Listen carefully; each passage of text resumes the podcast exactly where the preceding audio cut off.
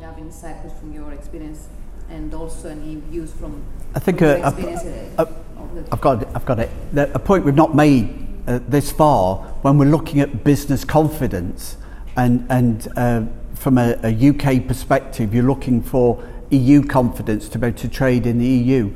The the Cyprus UK double taxation treaty, which is a bilateral treaty, it's independent of the EU, has just been renewed this year and ratified in July. and, and that comes into force from the 1st of January um, uh, 2019.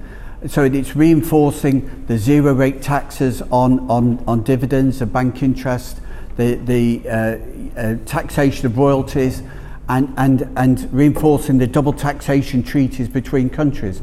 So this is a platform for uh, British business to consider Cyprus as, as an investment going forward and, and a statement of the intention that it, it, it's following the latest OECD rules in terms of uh, tax uh, on an international basis uh, and on a bilateral trade basis between the UK and Cyprus. So I, th- I think that's uh, another sign that you can have confidence that Cyprus is moving in the right directions. Doesn't matter what's happened in the past, it's what happens in the future and, and wh- where we can go forward.